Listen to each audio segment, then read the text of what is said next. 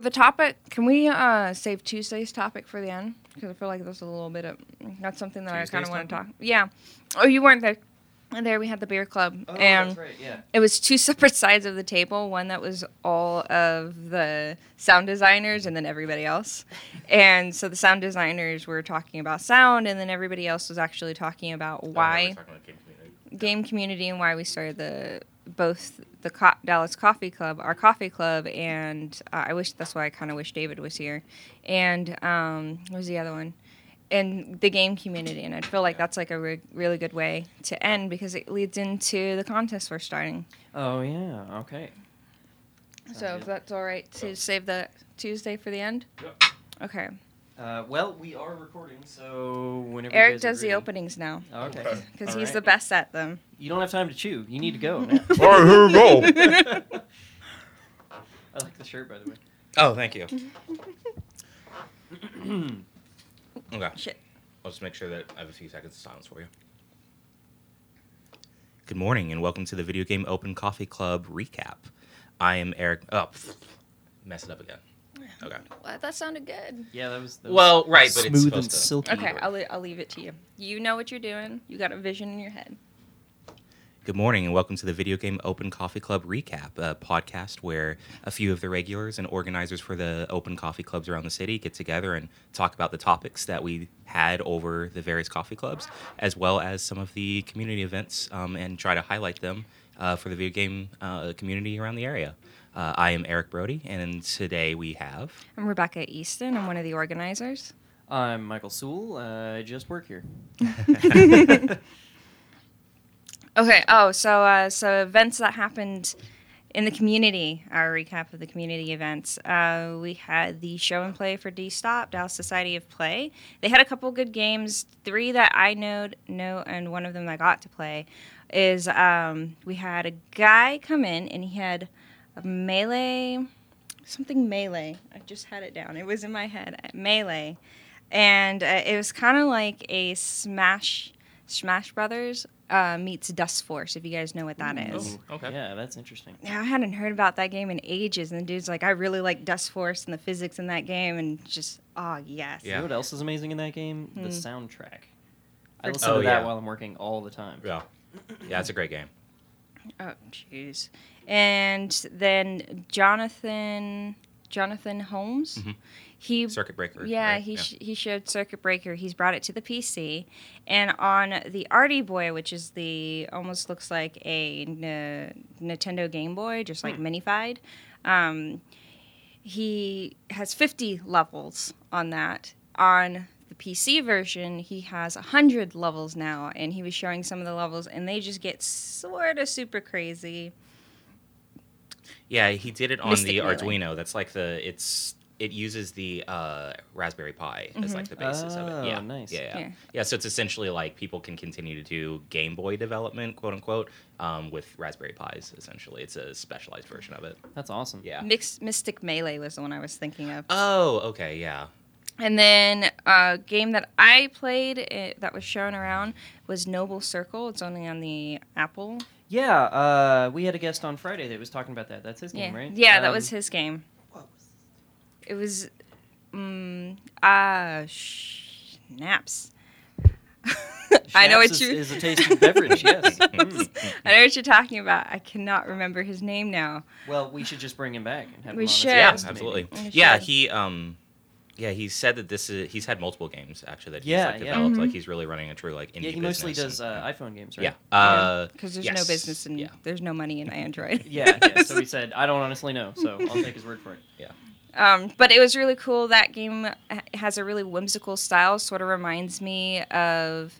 Uh, I don't know if you guys ever read like the original um, Jerry James Barrie Pe- Peter Pan, but it has that sort of whimsical style to it. It's based also off of a mm, short story or novel called uh, it's a Flatland. novella. A novella Yeah. uh, called Flatland. Flatland. Mhm. Okay. So it's really it's really interesting if you have an Apple an iPhone, definitely go check it out. Okay, uh, the other thing was yesterday. I didn't make it out because I was sleeping on my couch, but it was the Dallas Uh, Society of Plays quarterly mingle. Yeah, they had that at Noble Rey, right? Mm, Yeah. Noble Brewing. Yeah, Yeah. Noble Rey Brewing Co. I Mhm. think is it Co or Incorporated, something like that. hmm I just know Noble Rey Brewing. Yeah. Yeah, so they they did it there, and that's going to re- replace their first meeting of the month instead. So, Okay. Oh, really? So they're going to be doing this quarterly, or oh, Yeah, oh, okay, quarterly mind. For some reason, I was thinking that you were meaning that they were that was replacing their first meeting of every month. No, no, no. It's Just it's going to replace. It's Okay, replacing this week, this month's. Uh, what's coming up? Do, is that everything that's from last from the last couple weeks? I know a bunch of short guys also had their on March first D DFWC four or something like that. Yeah. Where they brought in a bunch of artists to Fox and Hound and had a artist I heard, meeting. I heard it was explosive fun. Ooh. Really? Because C4. Oh. I'm so done with you. DFWC4. I'm, I'm out. only I'm only this far into my coffee days. Um, Puns. I don't need any coffee to be good on puns. So, anything else? um, well, I mean, we did have the uh, beer coffee club We last did. Tuesday. Beer Um, Coffee Club. Yeah, yeah, yeah. so are we doing this Again, only this far into my coffee. Um, oh, we did. We did decide to set a date for that. Now. Yes, so we and that was stopped gonna be going. the big We might have yeah. it. We might not. Uh, Yeah, and so we I think ended up deciding on it's going to be the fourth Third? Tuesday. well see now I'm blanking. So we we were talking about how uh, the one at Vic- Vickery Park. Yeah, the the- drink up. The yeah. drink up is the second Thursday of every month, and we're like, let's Mm. do something opposite that. So either the third or fourth Tuesday. And I think we decided to settle on the fourth Tuesday just to end like the month out. And Well, at that point, why call it the fourth Tuesday? Why not the last Tuesday of the month? I don't know. Actually, I think that that is like kind of what we said. And Oh, okay. yeah, It's yeah, me. No, It'd probably yeah. be a little I'm- easier to track, I think. I Yeah. like to stand out. I want to be unique. Well, also, Fair enough. again, not enough coffee, but wouldn't that are there not are there sometimes that there isn't a fourth Tuesday of a month? Yeah, that's what yeah, I'm that thinking the that's last. yeah. Okay. It's like if it lays out properly, it might not. Hit. Okay, so Maybe last like in Tuesday. February. Yeah, yeah, yeah. Okay, so last Tuesday of every month is when we're gonna have the beer club, and that we had a lot of people show up at this one. Yeah, it was my first time that I actually made it. Oh, Uh, yeah? I never actually made it down, and so, um, yeah, that's that's what I heard is that that's not the normal group.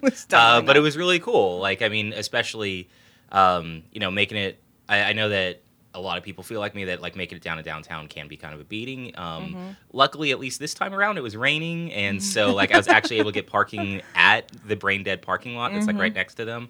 Um, but even without, like, I mean, it's it it's such a different group from the other coffee clubs and some of the other community that's around because Mm-hmm. you get a lot of people who don't leave downtown and then come up here. Um, yeah, I got to meet a lot of really awesome people that um, I don't really get to frequent at other places. Mm-hmm. Um, some people like Scott was there, um, Scott Mokes, and haven't seen him in a year or so, so I got to catch up with him. I get to see him every day. We work on That's the so same lucky. floor.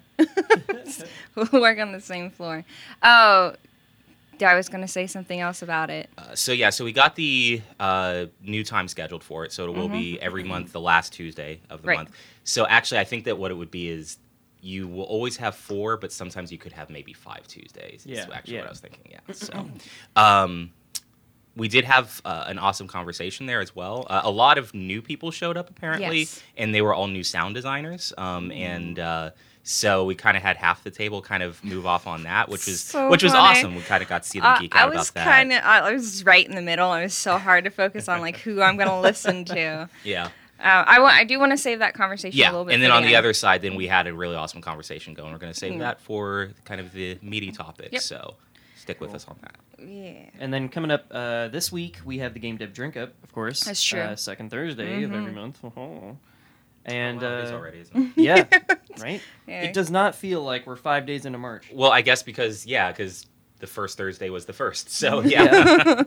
Um, and then I'm not sure what else events we have coming up, but I'm excited about GDC, which is in two weeks. Actually, So- that that is a that is a thing. If you haven't been to GDC or the Game Developer Conference, for those of you that don't know, it's definitely a great resource for newbies coming into the industry, for old vets looking for some inspiration. It's a really good place to go. It is Mhm. expensive. It's in San Francisco. The conference itself, the tickets can get super expensive. Yeah, they can be pretty expensive, but they do have some uh, student or for like unemployed kind of options that are a lot cheaper. And, and they have specialty the expos. tracks. Yeah, specialty yeah. tracks. Uh, sometimes they'll do like artist tracks, and sometimes they'll do strictly uh, sound tracks, and that will be for a day.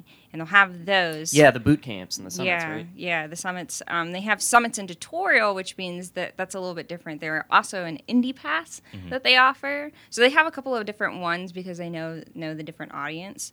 Uh, what I was going to say is. I oh, it's not that expensive if you do it right.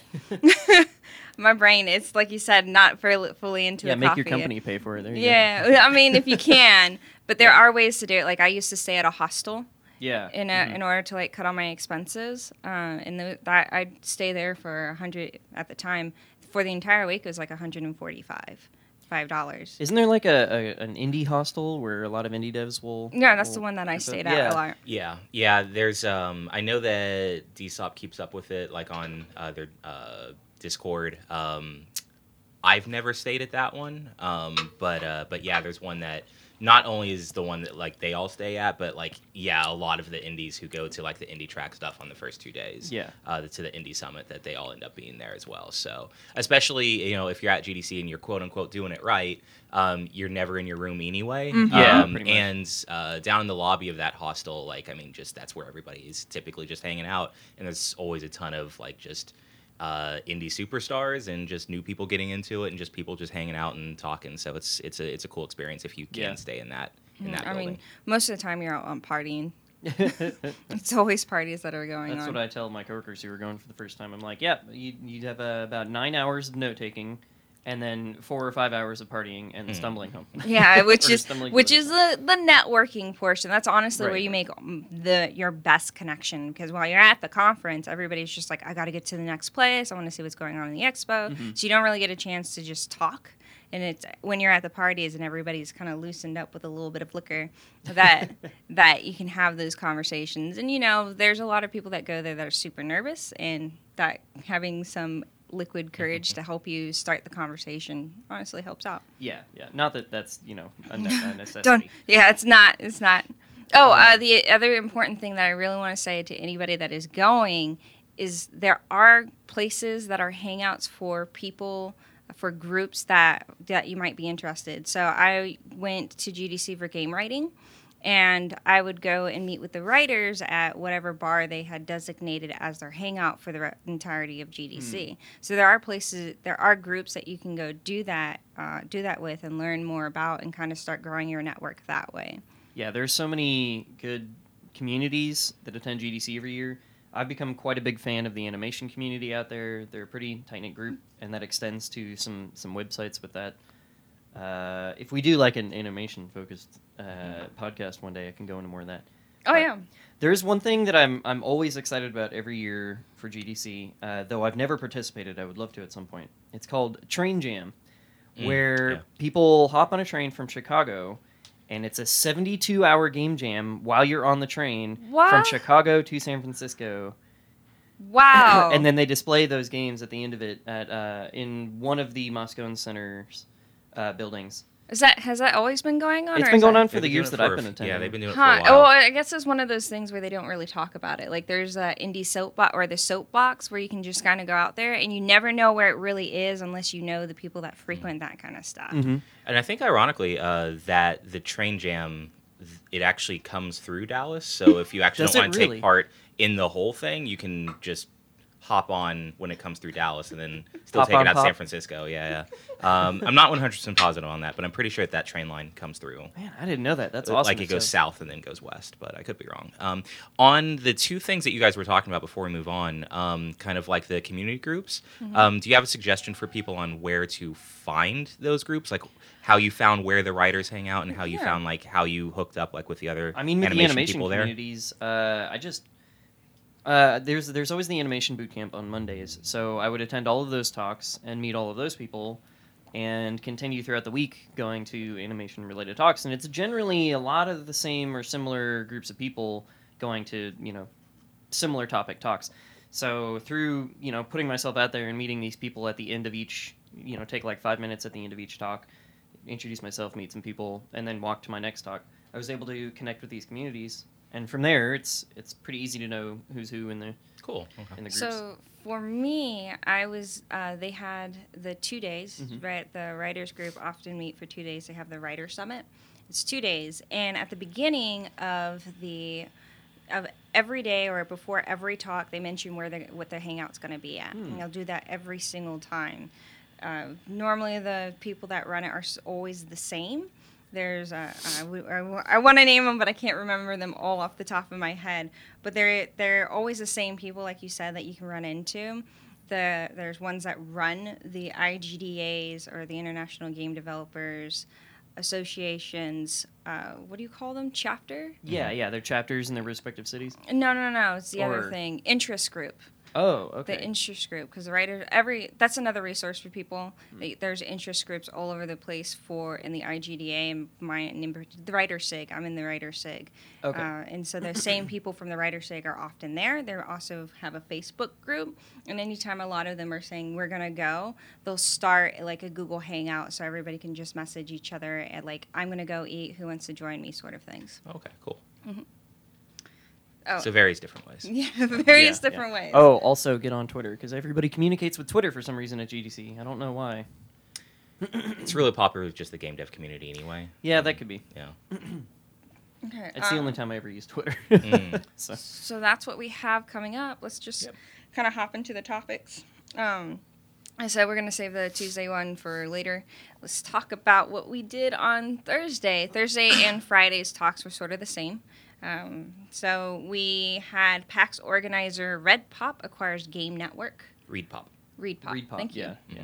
I see ReedPop and I still read it as Red. I'm dyslexic for reals.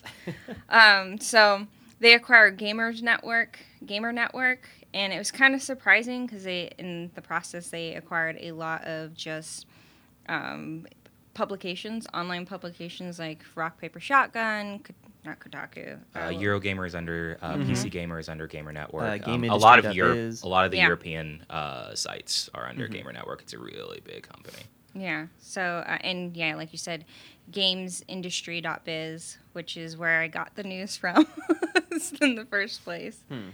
And the interesting part of the conversation that, like, as somebody who has like run a booth at um, a PAX, that I didn't realize that it seems like some of like the reaction to this has been is people didn't realize that Penny Arcade didn't actually run their own convention, um, and that's actually really just not that that's super common actually. Like Penny Arcade, they do not they, that's not their background, so they don't know how to do something like they probably do now. So it'll be interesting to see if they stay with ReedPop moving forward, or if they go with a different group to run their organization or their conventions. Why would you think they wouldn't stay with them? Um, well, I feel like some of the things that I've heard out there, and like one of the things that I brought up was um, that could be a little bit of a conflict of interest for Penny Arcade going Okay. forward, in that um, our panels are the types of like people who get invited to them um, are people from Gamer Network sites going to get preferential treatment um, Oh, okay. at the convention.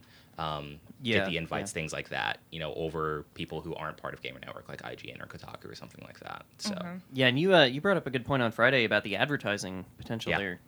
oh, geez, yeah, Yeah. yeah, yeah. Because I mean, Gamer Network's beyond just uh, they they do they. It's it's a bit it's kind of like Gawker. Um, it's a company that does a lot of ad ad stuff as well on top of their uh, just simply the journalism sites that they run. So yeah, So we also started a hype train of both Overwatch and uh, what was it? Into the Breach. Yeah. So yeah. Overwatch. Um, so I will because everybody always confuses the name because I think every different version of English will spell will say the name differently. Okay. It is Brigitte. Brigitte. Brigitte. Yeah, she's the newest fighter in the game. oh yeah, yeah. Uh, Reinhardt's daughter. No, No? Torbjorn's daughter. Well, I'm I'm hearing different. Yeah, perspectives on Everybody's that. all over she the place. is she is Torbjorn's daughter. Okay, Torbjorn. But um, she was Reinhardt's squire. So, because Torbjorn Ah, and Reinhardt okay, are there's good the friends, confusion. and so especially it, it it leads to a lot of really cool things in like kind of how good Blizzard is at um, uh, meshing their mechanics and characters with their lore. Um, in that the way that she plays and her play style and like kind of the abilities that she has is very reflective of both Torbjorn and Reinhardt. In that she kind of has a lot of like armor packs, just like Torbjorn does, and then that's like one of the way that she heals. But then she So is she like a buff tank? she is a support character that feels very flexy. So she's a support character that kind of tanks a Okay, little. okay. Um, I could go way deep into why I really think that she's cool and how like I think how I think like she reflects the direction that Overwatch is going, in which they're really trying to make almost every hero feel niche and really like kind of make it so that certain heroes are just good for certain maps, Mm-hmm. um, as opposed to you're always going to have Genji, you're always going to have Tracer, you're always going to have you know um, And the Lucio or Hanzo something main, like that. you know. Yeah, right. Yeah, exactly. Yeah. Um, and so yeah, there's a lot of really cool things about her um, that reflects the characters and the relationships that she's had, as well as just the way that she plays as well. And so it's really cool. Um, I'll have to jump in and try her. I, it's been a while since I played some Overwatch, but she down. is only on the PTR right now, Okay. um, which is the beta uh, testing. Uh, So site. how long uh, until she's out? Like Should be very so? soon. Um, typically, a character's on the PTR for only like a couple weeks before Okay. they go live. So, yeah, she's already had a few kind of buffs and nerfs, and so on the PTR. Well, uh, so I saw something interesting. It's kind of related, only as far as Overwatch is involved with esports. Mhm. Uh, but I was seeing some uh, negative news about a couple Dallas Fuel members Uh-huh. and some uh, homosexual slurs Oh. going around. Well, this is yeah. So we talked about this. Um, unless there was something new that hit the news wire that I didn't realize this week, um, but this was something we actually talked about um, around the time that the first podcast was probably done. But I don't know if it actually came up on the podcast. Um, Yeah, our main tank XQC, uh, he was suspended. Um, Oh. by by Blizzard, I think like only for a week or so, and then the Fuel decided to actually suspend him for the entire stage one. Essentially, the Overwatch League is set up into a group of four five week stages, and they just decided to keep him out for that entire time. Um, maybe it hit the news again because now he's finished his suspension and he's back. Um, but I remember that one of the things that we talked about was that um, there is both good and bad coming from this event in that the obviously bad well i guess i should say the good being that um, blizzard and one of the teams is specifically showing that this is not okay um, essentially he he um, said a homophobic thing to yeah, yeah. in response to another player on another team, um, somebody from the Houston Outlaws who had kind of like um, uh, made a shot at him after their match, and um, also that particular play, and he said that on his stream because XQC is a huge streamer um, as well as a pro player, and the person that he said it to also is gay. Um, Yeah, I'm not sure it's the, the same guy. I think this is the second guy. But you know, as as terrible as these things are, uh, I'm take this. Hold on, let me let me get my whole thing out before you, you start judging me. I kind of feel like these kind of incidents are a good thing in a way. Terrible in general, but a good thing in that we're we're able to show that there's no tolerance for for this kind of behavior, and that this, these mindsets need to be shut down quick. Yeah. Yeah, and that was kind of the other side was that I remember David was saying um, that his concern was with news like this happening, um, is it going to hurt the perception of esports? In that it's really just exactly for the same reason a lot of us don't ever turn on like the chat channel when we play online is because we just don't want to hear these things. That now Yeah, we have a quote unquote you know serious you know sports league or like just a lot of money in esports and like we want to be taken more seriously and yet then we still have these issues. How does that reflect on us and stuff like that? Um, and i think there's a lot of caveats to that obviously and i remember that kind of just became an hour long conversation at one of the coffee clubs here on on one of the fridays. Oh, I could see that easily. yeah no yeah. Um, and uh, so what you were mentioning that is new news that i hadn't heard yet. So yeah it has happened again then uh, so one of our other Same player, players different? Okay. no Different- one of our other player. players now Taimu and apparently that happened last month um, i guess that somebody Mhm. um, sent blizzard a support ticket claiming that uh, Taimu had said something like that Yeah, Uh, and there's there's a bunch of drama on his Twitter about some of the things. and this was like a week after like- if it was january 23rd that was like a week after xqc got like suspended and so like I, that also does explain why Taimu hasn't played for the past few weeks Oh, okay. Okay. Wow. Uh, sorry to go to jump into that topic. Yeah, that's Uh, fine. That's exactly what we do around here, right? so we also, like I said, we also got into into the breach, which is an isometric map. It's a defense it's a game. turn-based strategy kind of yeah, game, right? it's turn. Yeah, uh, and you play as like it, it kind of reminds me of MechWarrior. It's the FTL creators, right? Yeah, Mhm. yeah. The so that was that was a hype train because I think it just got Came out on. Tuesday. Yeah, it just got released. Um, so everybody at the clubs were super excited, and they, it came up like three different times, which was funny because I, it, I first heard it at the beer club, and then somebody else brought it up during Thursday club, and then I brought it up during the fri- Friday, and everybody was super excited about that. Uh, Yeah, I'm excited about that game. It's right up my alley, but I'm like, I want a Switch version so bad. Mm. I'm trying to figure out. Is do I it PC only play- right now, or is it on the other consoles? It's and on not PC Switch? only at Okay, the moment. Uh, they've then. no or they've said they might put it on consoles at some point, but it's not a priority to them at this time. Are they a uh, game maker studio? I'm not sure. FTL kind of felt like it could have been. I don't know. So that that would make sense at why it wouldn't be on console, but Hmm. if that's the case. Okay. for the for the next one, um, so I'm just gonna start this off by saying sometimes the game industry is just like a giant sausage fest. A lot of the times, that's how I definitely felt at the beer club. Was I was the only female, and there's a lot of lot of guys, and uh, Facebook kind of agrees with that, and so they started a thing called hashtag She Talks Games. It's their initiative to show more more female repre- more female representation in club in in gamed industry, and it kind of started a weird two way two way like people were on either sides of it. Where some were like, well, this isn't the first time this initiative tried to happen, and they've got really terrible people representing it because a lot of them seem to be out of HR, which is like a typical thing that women sometimes end up doing mm-hmm. at mm-hmm. games. They're either it, like a lot of people think you either work in HR or you work the reception desk, right? We know that's not true, but that's what it seems like to a lot of people, and it definitely has that. So they ha- they have 20, 20 interviews, and some of them are with artists and writers, and then a majority of them are kind of HR and support. support people. Well- I was really excited. yeah, I think it's I think it's great to have, and I think that you should get representation from all areas, not Mhm. just HR, but also not just direct development. Get some Mm-hmm. QA in there too. Right. Yeah. Right. I also did. I also do think that, and so it depends on like kind of which foot they put forward first. That was a lot Mm-hmm. of F's in a row. Um, Say that five times. yeah. no, thank you. Uh, but at the same time, I'm glad that they also, whenever they do highlights like this of the industry, I'm also glad that they do include people from kind of the non.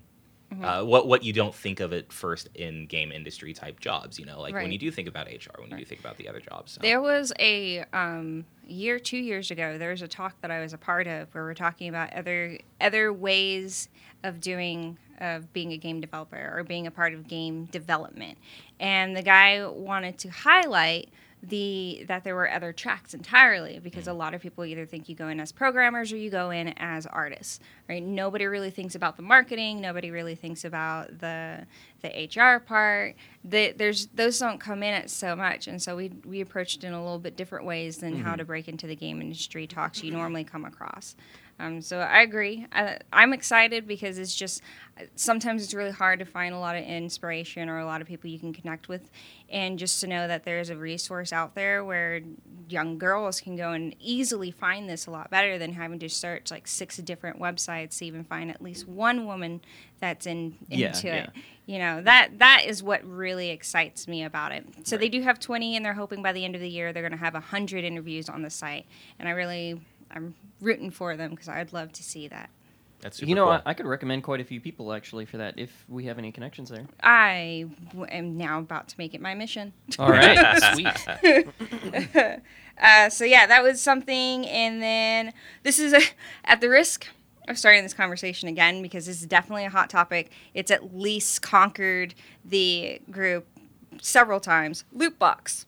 The ESRB has finally come out and said we're going to start taking a stance against loot, loot box uh, kind of stuff, and so now you have to label it. And the thing is, if you're on mobile or if you're on some online uh, platforms, they already have you say it like this their in-game purchases Yeah, yeah. but they're saying no now you have to absolutely say it because we are saying like with it. the rating, it has to be a part yeah. of the thing. Yeah, like and so to- violence, in-game purchases. Yeah, exactly. So to specify, it'll actually be like listed as a reason for why it got a specific rating. Mm-hmm. Um, so what is interesting, because I haven't been able to research this a whole lot, uh, is does that change rating level on a certain point? it or- didn't look like it did Okay. no Because the one thing that I could imagine is that like um, they still have EC as a rating, right? Early childhood. Yeah, childhood. yeah. So I wonder if like they would do everything if a game would have qualified to be anything below E10, if it automatically makes it E10. Hmm. Um, Because then like then that would really be something of like preying against like really young kids with parents' credit cards who really don't understand the idea. Yeah. Like well, not while a ten year old would really understand like commerce very well, but at least they understand that oh, this is mom's card. I should not be doing this quite as much. I wonder if it does change some of those ratings a little bit. I mean, it also I takes it. uh, sorry, no, go uh, ahead. it also takes it back to the conversation that we had a couple podcasts ago, where we ta- where I mentioned that 72 million points of data had been collected on children 13 and under, right? So it kind of brings that back into mind. Like there seems. It's, it's bad to say this, but there is like sort of a predatory behavior on targeting the younger generation because they don't understand material value or um, money value, Yeah. right? It just it doesn't set in their they're too young right? And you can you can run in and say well you we have all of the in game developers and and uh, xbox we well, i used to work at xbox said a lot of the same things like well we have stuff in place that will prevent your child from purchasing it.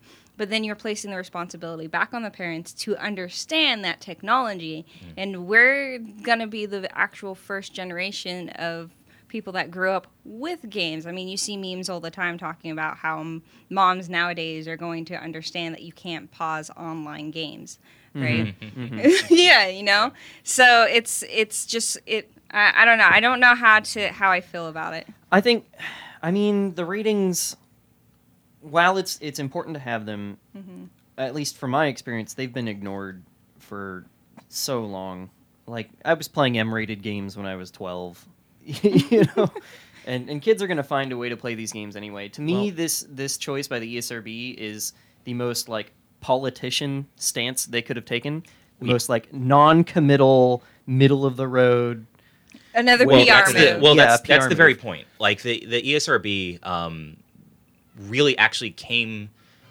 It, it, it came to Mm-hmm. fruition. It was created specifically because of um, Wait the `90s movement. History lesson. Yeah, yeah, yeah. Yeah, yeah. So, so yeah, no, like the ESRB actually like literally came, um, could was created Mm-hmm. um, as a reaction from the industry to protect itself against um, the impending regulation that was coming Yeah, from yeah. Uh, politicians and government um, here in the United States, particularly. Um, like if you remember back in the '90s, um, the Mortal Kombat. Uh, Oh, essentially yeah. attacks and That- like that was the politicians made biggest that one. their big thing, Yeah. right? And so, like, literally, the ESRB was born out of that. And so, um, you feel like this was really just a defensive reaction to protect themselves um, because politicians have started to talk about it and make it a part of like one of their soapboxes, if you will. Yeah. Um, and so uh, I, I do think it's good. Um, I think that any, I, I think that's a right step. I think that there are still a lot of things that we need to discuss in loot boxes as an industry ourselves. Uh, but this does at least now provide a buffer um, that like Sure, that we yeah. can self-regulate that we don't need necessarily um, outside and, and not necessarily that it's a bad thing for government to enter to to step in but i think it's also very important that we be able to show that we as an industry do care about this as well and do have concerns within Yeah, our yeah. industry not that we're just all okay with it and we're just waiting for somebody else to come in and fix it for us There's just one thing I want to add. I mean, it's important for people to do the research. Yeah, right? We- yeah, absolutely. We have this conversation a lot about um, about reviews and things like that, and I, I can understand that for the older generation, it's hard, right? They they they don't know where to even start. With Um, technology. Yeah, with te- technology in general, but uh, but even more so online because now you have a lot of people just putting up whatever the hell they want, and it it just creates kind of just a, a white noise effect that's hard for you to understand what you what's going on. And so having like good resources in place for them, there aren't a whole lot besides like maybe IGN, but even then, you got to remember that those sometimes that's paid for content. Like Yeah, they're yeah. told to say good things about it a lot of times. So it's it's hard to for for parents that aren't familiar with this space to just sit down and go, I need to make sure the game I'm getting is not something that's going to cost me a thousand dollars, going to cost my child mental anguish, or anything, or you know any of Right. that kind of stuff. And actually, you would be um, in the years that I ran the gaming department at a Best Buy. Like I was actually, you'd, you'd be pleasantly surprised, especially in like holiday seasons, um, how many parents actually do pay attention to those. Like I, I know that I sold a ton of Call of Duties to parents, you know, Oh, yeah, um, yeah. in November's and December's, and I know that they were getting them for their kids. But I mean, that's totally within their rights. But like. I would bring like we would talk about other game recommendations that say, okay, what are they into? How old are they? And I would say like, are you cool with like M rated stuff? And most would typically be okay with it, but at least that's there so that then they know. And you would really be surprised how many actually, even if they know that it's a rated M and it's like I'm gonna get this for my kid who is you know somewhere between you know 11 and 13, uh, they still look to see why it was rated M Yeah, and how yeah. many times they actually don't necessarily look at the rating but look at the bullet points and so like they would say something like the violence i'm okay with um, but if America. there's but if there is rampant tobacco use or something like that Mhm. i'm not going to let my kid play that um, so like i remember like being able to sell somebody uh, or like selling uh, call of duty to somebody but then they wouldn't get gta 5 and that was the game that the kid actually really wanted because you can drink and then get intoxicated in it and they didn't Right, want then- that for yeah. their kids so um, that's why i actually do still think that this is a really good move is in my experience at least that's actually something that people do pay attention to is what are those bullet points Right. um, even the difference between uh, animated violence violence blood and gore um, like i mean i would have people who would not pick up gears of war for that specific reason because it had gore but violence was okay Yeah. so yeah. And I think ultimately it, it comes down to the parents, you know, having having these teaching moments with their children. Yeah. Even if they're buying, you know, uh, uh, their kid an M-rated game that's, you know, for for you know, heavy violence and and smoking and all of this stuff. It's it ultimately comes down to them sitting down with their child and discussing like, hey, these things are just media. It's just for entertainment. This is not meant to be a real life scenario. Don't take this as what life is supposed to be, Right. right? Right. And there's so much that works against it, though. Yeah, Uh, you're I- right, well, this right. conversation is getting super big, but there are there's so much. it- It's a really large topic that that works so much against it sometimes. Like I don't know if you guys have ever tra- tried to train a dog, and I I mm-hmm. don't want to liken Yes. this to the same thing, but if you ever try to train a dog, everybody in the household has to be on the same page. Yeah. Right. If you're gonna tell them to sit, and that's gonna be your keyword, sit. Not everybody can go sit or put your butt down. They can't say that. It has to be the same thing. even the Yeah, same inflection Yeah, is even the important. same Right. inflection, and now you're ha- you're also it, there's there's a reason the saying it takes a village to raise a child, right? It the parent can have that teaching moment. They can absolutely have that teaching moment, but then they also have all these other things. They have the people online that are throwing slurs at them almost all the time, right? And then you have them in school where they spend eight hours a day having other sorts of slurs thrown at mm-hmm. them. I mean, you mm-hmm. also don't know what kind of experience they're having in school. There are people that are being bullied. There are people that are the popular kids that are making it live, you know? So it's really hard for you to kind of just adjust for all of that kind of stuff and hope, hope against all hope that your child's gonna be okay when he gets up, when Yeah. he or she grows old enough, right? So that's kind of that's kind of my point on it. Like, I want I want to say the parents can have all the control in the world and it's their responsibility, but at the end of the day, they're one in a thousand voices the child hears. It's a One in a really thousand. good point, and actually something that, like, like you said, because it is kind of becoming a little bit bigger topic. Yeah. And maybe something I'd love for us to talk about if we don't sure. necessarily have a ton of stuff to talk about at Coffee Club this week is um, where ratings that, in a lot of ways, the ESRB ratings for those bullet points really kind of only affect single player games in a lot of ways. Yeah. In that the material and even like what pe- what somebody would hear and see in like say cutscenes or just while playing the game mm-hmm. in an M-rated game could be way uh, lighter and not nearly as bad as maybe a teen-rated game that you get to go online with. Mm-hmm. Yeah, um, 'cause and the what online you would hear conversations online be- would be so much mm-hmm. worse than anything that they would ever than anything that the ESRB would allow people to say in an actual like in the single player Yeah. campaign, which is really interesting. in What makes own me wonder, like, do parental controls have a way of filtering like No. online voice? No. Because I mean, obviously you can't does just like like filter- Nintendo. That's part of the reason they do it the way that they do with right, right. They make it just really very hard, hard to, to get voice online. Yeah. Uh, I feel like parental controls should have an option to to mute all other online voice communication except with uh, direct friends when you're when you're playing with them in a party. I feel like that should be an option. It's it's not. Such a challenge because that affects gameplay so much at that I, point. I mean, it yeah. can, but It'd be great if there's a way that you could have various lobbies Mhm. um, where you could have just kind of the open lobby or you could have where anybody could be in or you could have like the not even necessarily like the uh, like safe lobby if you will or something like that like just for kids lobby because like honestly i would like to be a part of that lobby in that like it's just uh, where it's just people who aren't toxic or people who and like it really is does police itself and um like I don't know. Eh, That that would be really interesting if they were to do something like that. There there would have to be a way that you would control trolls from getting in and Yeah. stuff.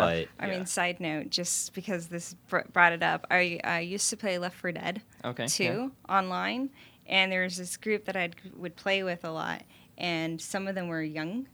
And of oh. course, Oh. me being the oldest one in the chat, or was, I knew I was, I would not, and like the old guard, the older guard of gaming, explicits would just like drop if I'm dying.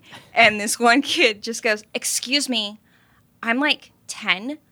Don't say that. I was like, Oh, sorry. And so I had to like. I'm 12, and what is this? Yeah, I had to start like pulling out old like Snickers and Yeah, yeah. snaps and stuff like that, so I wasn't offending their young ears in any sort of way. But that was probably the best moment that was ever where I was policed for just being Yeah. over the Huh. top. so Well, okay, yeah, Uh, I guess one one final kind of related thing I wanted to touch on Mm-hmm. with this. Uh, there was supposedly, or or is supposedly supposed to be a summit with the quote unquote leaders of the game industry and the president and the White Office or the White House uh, to talk about video game violence. Except that no game industry leaders go. were informed or invited or. so we're gonna see what happens here. oh really? Yeah, that's something to watch this week. okay. Hope it's nothing like the NRA thing that happened with. Mr. Yeah, Trump. I don't know. Uh, That we're getting politics. Well, yeah, we don't we don't need to go into that. But Yeah. it's, it's So you said that that's Parkland a meeting stuff. that's supposed to happen this week, or was supposed to happen last? I think it's supposed to happen this week. I, I mean, I just read half an article Yeah. about it before I got in the shower. So, Um, uh, Well, I now want to get to the Yeah, topic. So we saved this for the end mostly because this is kind of something I wanted to do when we were first starting the podcast out is talk about why we're doing it, why we got into the why a lot of us are helping to organize these events because we're all volunteers. We don't have to do this. We don't have to be in this room waking up at 7:30 to get here, you Yep. know. We, we don't have to, but we do because we like the community. We want we want to kind of connect. And so that was a topic that we had at the beer club. Uh, one of the guys asked, "It's like, why are you doing this?" And uh, on the other side of the table was where all the sound guys were. We had two that showed up that wanted to get into doing VR, sound for VR and AR games. And uh, so wait, is the question why are you in games and working around games, No. or is it why are you volunteering with the community groups? Yeah, because what we were what we were discussing was um, uh, there was somebody there who uh, has been affiliated with like gaming groups before, um, as well as like um, affiliate like with like organizing groups and stuff like that Sure. before as well. Um, and so he was asking. Um, you know why why are you a part of this group now and what are you guys doing um, versus like what we were trying to do before um, and and really just kind of more interested in what is as organizers for the coffee club as some people who are like on the igda board as some um, people who are really affiliated with society of play.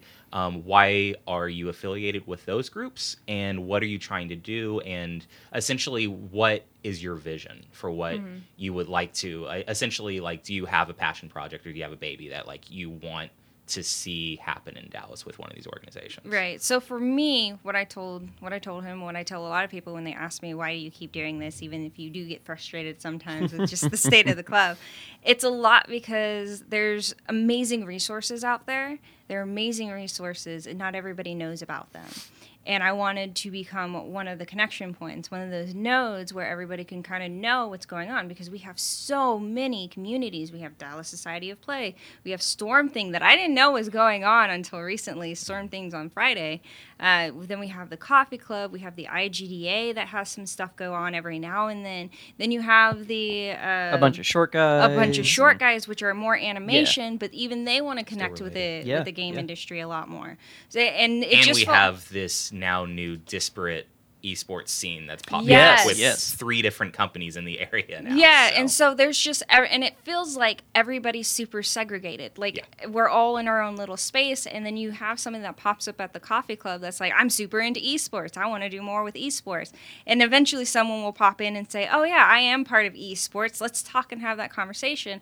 But it takes such a long time, and they don't even know where to really go to find all Yeah, these things. yeah. Yeah. So becoming one of the nodes that just kind of connects, and that's kind of why I like doing the podcast too, is because we'll do like the community events, what's happening, where can you go, that sort of stuff, and um, we'll keep the keep the Facebook updated with that kind of stuff, right? And that that's for me was one of the real reasons why I wanted to get into it because of the amazing resources that were there, but nobody could take So, advantage. so helping bridge these communities together. Yeah, yeah, and that, that I mean, when I when I joined and started working with um, the coffee club, uh, I made three very simple rules for myself. One was uh, be involved. Two, do something. Uh, get get connect with the communities. Right, become that first person, not first person, become the person to kind of connect everybody together. Because Dallas Society of Play had things going on that a bunch of short guys didn't know about, and then slowly they start having more people go because we were just cross posting, or I should say, I was just cross posting on everybody's thing except Dallas Society of Play because they locked down their Facebook. Ah, but I tried. um, so we were just cross posting everywhere. We we did. We saw a lot of attendance jump both in the coffee club, in Dallas Society of Play, and even at some of the a bunch of short guys events. We saw some of the some attendance start jumping up. And then the other one was make sure that there's always something going on on the Facebook because it sucks when you have somebody pop into a group and there's nothing that happens for like weeks on end, and then somebody goes, "Oh yeah, by the way, this still works." Um, so just having that go on, and it, it was it also wasn't like I had to post something original every single time, even if it was just posting something that's happening in the community. That was much more manageable than just trying to come up with something original off the top of my head.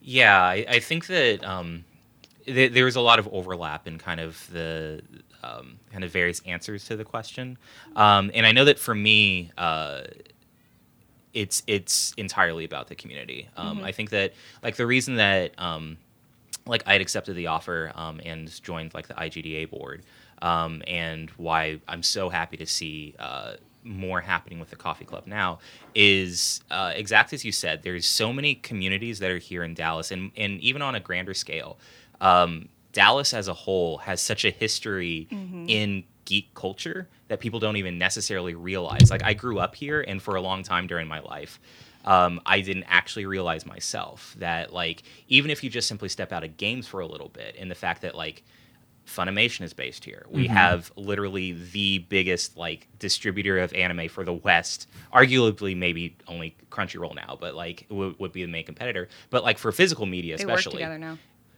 Right? But definitely not the same company. Yeah. And we'll also see what Yeah, happens yeah. now that Sony owns them. Oh no. Oh, I didn't know that. Anyway, yeah, please yeah, yeah. continue. Um, but yeah, and so like they could have moved anywhere, and I remember seeing an awesome interview with their founder at why he decided to come here to Dallas, um, and like because he could have found it anywhere. Um, and so we have that here, and because of that, we have literally with A-Fest the longest running anime convention in North American history. We have the second, I think now, biggest anime convention with Akon here in Dallas. Um, tons of content creators and Twitch streamers and YouTubers come from here. The Normal Boots crew was mo- mostly Dallas people. They've pretty much all moved from Dallas now. Rooster Teeth. Rooster Yeah, Teeth, yeah. Uh, uh, well, they're down in Austin? Austin. Yeah, they're- they're in Austin, but- uh, but to that point, ScrewAttack was Dallas, um, Mm-hmm. and so and actually they do still have a studio up here, even with their partnership with Rooster Teeth. They're like right around the block from. Uh, uh, Funimation over in Flower Mm-hmm. Mound, so they're both right around the block from us. Uh, PolyKnight's out in Flower Mound, Mm-hmm. um, and so even things, and then once you move into then game development itself, of course we have um, a, a, a, good indie scene here. Um, we have schools that are, uh, we have a few schools. Like most cities are lucky if they have one school that is kind of game related. Yeah. We have multiple programs for Mhm. different types of students. Yeah, both both like trade programs or Mhm. full university programs. Yeah, exactly. Uh, From academic to development. Yeah. And so all, and then of course, then up to the AAA's in that we have Gearbox here. Uh, we have publishers here. GameStop is based here. Um, Gearbox is I know publishing. Uh, yeah, yeah, they're out in Grapevine. Um, and then of course the people who created PC gaming, if you will, or at least first-person shooters for PC gaming with id and all of that history Yeah, here. id and and uh, 3D Realms Yep. is out here. You know, Levelord and, and all of his great levels. Uh, and Ensemble, the creators of Age of Empires, were based out here. Yep, and then and then when a lot of those then that's part of the reason we have so much indie and mobile here is Mhm. when some of those big studios shut down, they stayed here because Mhm. Dallas is such an important place for gaming. And I think that for me, what it really comes down to is I don't really necessarily want to like quote unquote put us on the map for the entire country. Like that's not really important to me. What is important to me is making sure that people who live here know that. And because there is when you get all of that, it's it's not an accident that we have all of these developers here and that we have all of these game schools here because there is that culture that exists around here. There's a reason that like so many good jazz musicians come from New Orleans. There's a reason that, you know, so many tech startups are in the Bay Area. There's a reason that there is so much game development that is going on here in Dallas. And I think that for me, I think it's okay that there's a lot of disparate groups because I think that each one needs to be separate so they can kind of specialize in what they want to do. I just want to see more communication between them. Exactly is what you were talking Yeah. about. And for me, on a grand scale, what I kind of dream of is people embracing that culture to the point that um, there can be things like the beer club, there can be things like the coffee club, and there can be shops like, say, Nerdvana, uh, where people just simply know that they go and then they can work on their projects and they will meet other people who are into it. Because what's really cool about that is when you get people who are into the same things from all different types of walks in it, when you get a streamer in the same coffee shop as a game developer and they talk to each other and they become friends, there's really cool things that happen in those types of cultures. And mm-hmm. that's what I kind of dream of and would like to see mm-hmm. Dallas eventually be. There's another reason why too, and I want to bring on a guy who talks about this a lot. There's incentive packets. There are Hmm? incentive packets for game development. Gearbox has used it a couple times. Um, the Texas Film Commission. Oh has yeah, like incentive tax packets. incentives. Yeah. Yeah. Um, so if you're needing to make a game, but you have to have a certain amount of money, they can sort of help with that. Um, so there's there's a lot of resources, right, that just aren't being taken advantage of because nobody knows they're there. Yeah. Yeah. Um, so I want to bring him on because he has some great insight on just like some of the things that are happening in Dallas. Is that uh, Mike? yeah? Yeah, essentially, like to to boil down everything that I had said, um, it's the idea of if you want to get into filmmaking, you move to LA. Whoops. You don't necessarily know, even if you don't know anybody there, you just know I'm going to get out there and then I'm going to start meeting people. And if you were to look at like the cities that you can do that with game development in North America, um, if you were to make a top five list, Dallas is definitely on that list. And I don't think that a lot of people think that at first or even realize that. And I'd arguably say that Dallas is maybe the number one that I would actually choose to do. Um, you know, maybe San Francisco, maybe LA, maybe Montreal. And, you know, but And like, Seattle. and Seattle, of course, Seattle or Vancouver. But like, I mean, when you put everything else together of just like where does it make sense to run a business, where does it make sense to try to live for cost of living, um, as well as just simply the opportunities that are there, Dallas is really high, and uh, I just I think that there's so much there that um, I like to see that culture really come to fruition. But what about you, Michael? Okay. Uh, so for me, it's all about uh, paying it forward back to the community that, that has helped me so much. Um, I have to go into a little bit of, of my backstory to get into Please. that, but uh, you know, I, I started. I went from high school to UT Dallas uh, just because I didn't know what I wanted to do and I loved games. So I was like, well, I'm going to go to a games program, see what happens. And uh, I was I was kind of a terrible student. Not not in the games program. When it came to the game classes, I was I was like, yes, this is great. Um, but I didn't really start to become active and and you know build my own work ethic and stuff until pretty far into my college career. And through meeting these groups, meeting people in these groups through the the SGDA, the Student Game Developer Alliance, and then the IGDA, and uh, well, essentially those two were, were my gateway into these communities here in Dallas, and led to uh, IGDA events that I attended led to meeting local developers at, at Gearbox and id and uh, and everywhere else around here, um, Robot and so many others, and eventually led to my first internship, which led to my first full time job. And since then, you know, I've had a great time here at Gearbox, and uh, you know, I've wanted to kind of help other students get involved with the community uh, because even when I was getting involved, there weren't many others. Uh, at least, at least not in the animation side. I know. Um, because I, I went to one of the IGDA, like uh, you know, the panel that we host, the Q and A and portfolio review uh, that I ran back in November. Um, I went to one of those like four years ago, and it was me and one other animator at that event, and both of us got internships here at Gearbox. so I was pissed at my friends for like a month. Yeah. I was like, guys, why weren't you there? You should have been there. I feel that way about game writing. Yeah, Oh, there's there's yet there's only one other person that I found. I know there's a lot. I know there's a lot, um, but there's still only like. Anytime I go to an event, it feels like I'm the only one there. Yeah. And I agree with you. Pay it forward because Yeah. that was uh, sort of the same thing. Like I went through some really hard times, and the community just in in general was there for me every single time. Like the people, if I didn't have some of the people that I'd met at uh, at the game dev drink up, like I'm pretty sure I would not be around here. for, you yeah, know. absolutely. I feel I feel the exact same way about that. Um, and also, I feel like uh, these communities help uh, help bridge the gaps that a lot of the traditional education around here does not fill right now. Mhm. Uh, I know, like UTD's games program has gone through some big overhauls, uh, and some people are not too happy with where it's going at the moment. Um, I know when I was attending there, there wasn't a single course related to animation in games. I had to teach myself Unreal and, and all these sorts of engines, but it was through meeting people in these communities that I was inspired to do so and was able to reach out with my questions and, and have my work critiqued and, you know, to help get me to that level that eventually got me hired. So the more that I can help students connect with these communities and people who are, are working uh, for money, you know, professionally or indie or, or otherwise, um, the better off that the students will be. The better off we'll be because we'll be getting new people into the industry.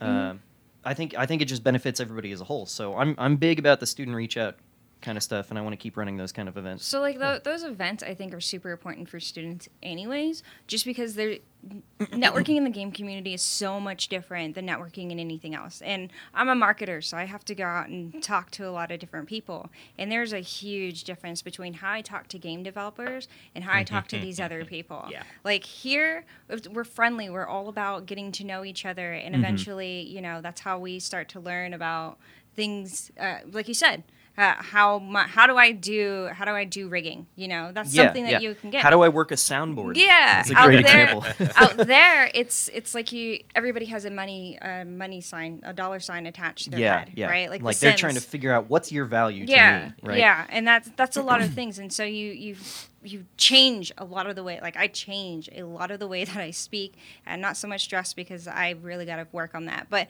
I change a lot of the way that I speak with these people, and some of the people that I also speak with are stu- are o- much older. I was about to say super old, Woo, much older. So they they don't kind of grasp what it is that I do. If I say, "Oh yeah, I run a video game coffee club," they're like, they'll say, "Oh, my son is so into that. He loves playing Call Mhm. of Duty," and it's just kind of, and then they'll start sending me like memes, and it's weird, but it's it's it's just one of those things, you know. And I think it's super important because we have had incidents, especially. I don't know if you ever got to see this, but uh, there was a one point in time that I think it was SMU that was saying go to this event, go to this event, and take your take your resume. And they're like, okay. And a lot of students start coming to the event, and they brought their resume, and they start tossing it at the developers who are like, "I'm just here to drink." And Yeah, we yeah. had to send out a massive email that goes, "That's not this kind of event." And there's no event outside of maybe your Q and A. Q and Yeah, yeah, yeah. The, That- those for kind that of reach sort of outs, the stuff. portfolio review stuff. So yeah. you have to teach the kids, the the students, that the game industry isn't like anything else. It's really not. You Yeah. you aren't going out there to find somebody with a dollar sign on their head. Mhm. You're going out there to build a relationship in the hopes that you guys will be able to support each other either by promoting each other's game or giving the, giving you a chance to take your first steps out in the world uh, like an internship. Yeah, yeah, um, yeah. I think it's it's extremely valuable to you know for the students out there that might be listening. I think it's it's, it's extremely valuable to first and foremost meet people, build connections. Mhm. If somebody is interested, or or if you just politely ask somebody to review your work or, or look at your resume, I'm sure they'd be happy to. Oh, but don't walk around expecting to to just hand it out like, hey, look at this, hey, look at this, hey, look at this. Work on your five Yeah. minute. Work on your elevator pitch too. I don't want to walk out there and be like, "Oh, you're into you're making a game. What are you doing?" And then stand there for 20 minutes while you tell me every single detail. Yeah, yeah. um, Oh, uh, so building off, let's segue into this. We are starting a contest. yes. Mm. The video game Hard open, non sequitur. Yeah, video game open coffee club. While we love the name, it's super long, and so we'd like to change the name of at least the podcast.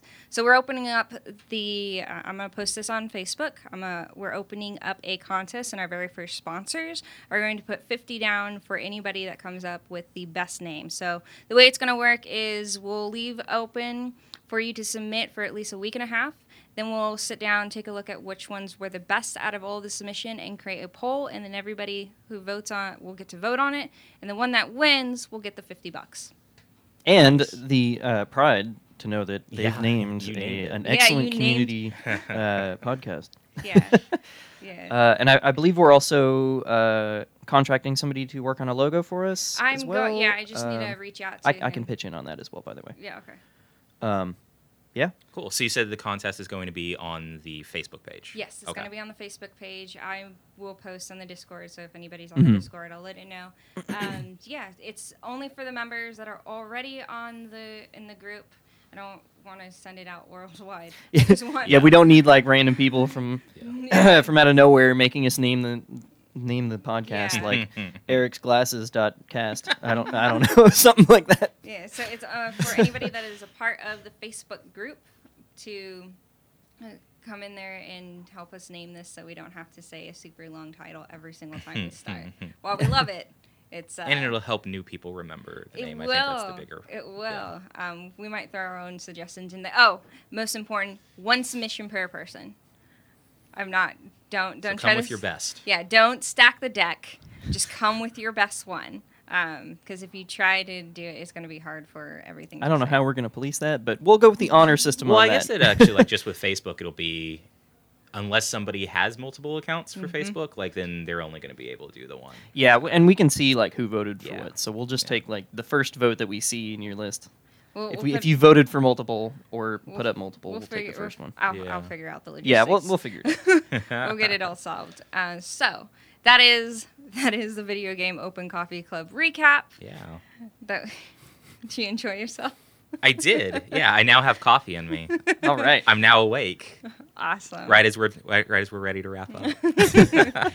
but yeah, as always, um, along with that contest, uh, feel free to join the conversation. Um, It Mhm. doesn't have to just simply end with the coffee club each week. That's why we have the Facebook. That's definitely why we have the Discord. Mhm. Um, what do you think of some of the stuff that we talked about last week and during the podcast today? What are your thoughts on um, the ESRB and loot boxes and really just kind of online communities and how those, those should be rated? Mhm. Um, definitely, what are your thoughts on uh, kind of the community? Why are you, uh, you know, active with the coffee club? If you are, maybe you're new. What it, what brought you to us? Um, I'm really interested to hear what you guys have to say about that too. And remember, if you have a conversation you want to have with us, if there's a topic you really want to touch down on, drop it in the Facebook, drop it in the Discord. If you're not a part of the Discord, post in the Facebook page, Facebook group. I'm not a part of the Discord, and we'll shoot you a link to it. You know, we, we really want to see what you pay attention to. We know we have a lot of people. There's at least one conversation every single time now about esports because we have several people really Yeah. interested in it in it. So if there's a topic that we, or even if there's a topic that we're continuously talking about, like um, business, how to balance business and game design, um, if you have something you want to share on that, please do. Discord, Facebook group. Yeah. As well, uh, we're always happy to have guests on. So if you're interested yes. in, in Yeah. maybe plugging an indie game that you're about to release, or if you just want to come and chat on a topic that you know quite a bit about, we're happy to have anybody else on. So you know, reach out to us. Yep. Please, please. All right, so thanks to Nirvana Coffee for giving us the free space to record the podcast. You can also, if you want to, because they have a couple open spaces, if you want to stream, you're more than welcome to. They have a couple rigs here that you can stream off of. So thank you to Nirvana, and thank you to our sponsor this month, Simple Serv- Something Simple Services, for putting down 50. Their marketing group, they just started recently, and they want to get their name out there. So thank you to Something Simple for dropping 50 into the pot. Yeah, helps us keep that SoundCloud going so we can put up more podcasts. yeah, yeah, Very much appreciate it. Awesome. So thanks so much for listening, and we'll see you at Coffee Club. for sure. This is Rebecca Easton. You can find me at My Dyslexic World. Uh, my dyslexic is spelled wrong D E S, not D Y S. Uh, I'm Eric Brody. You can hit me up on Twitter at Eric Brody. Uh, I'm Michael Sewell. You can hit me up at Twitter at Sewell Softworks. Awesome. Cool. Have a great one, guys. Bye, guys. All right. That was the best closing we've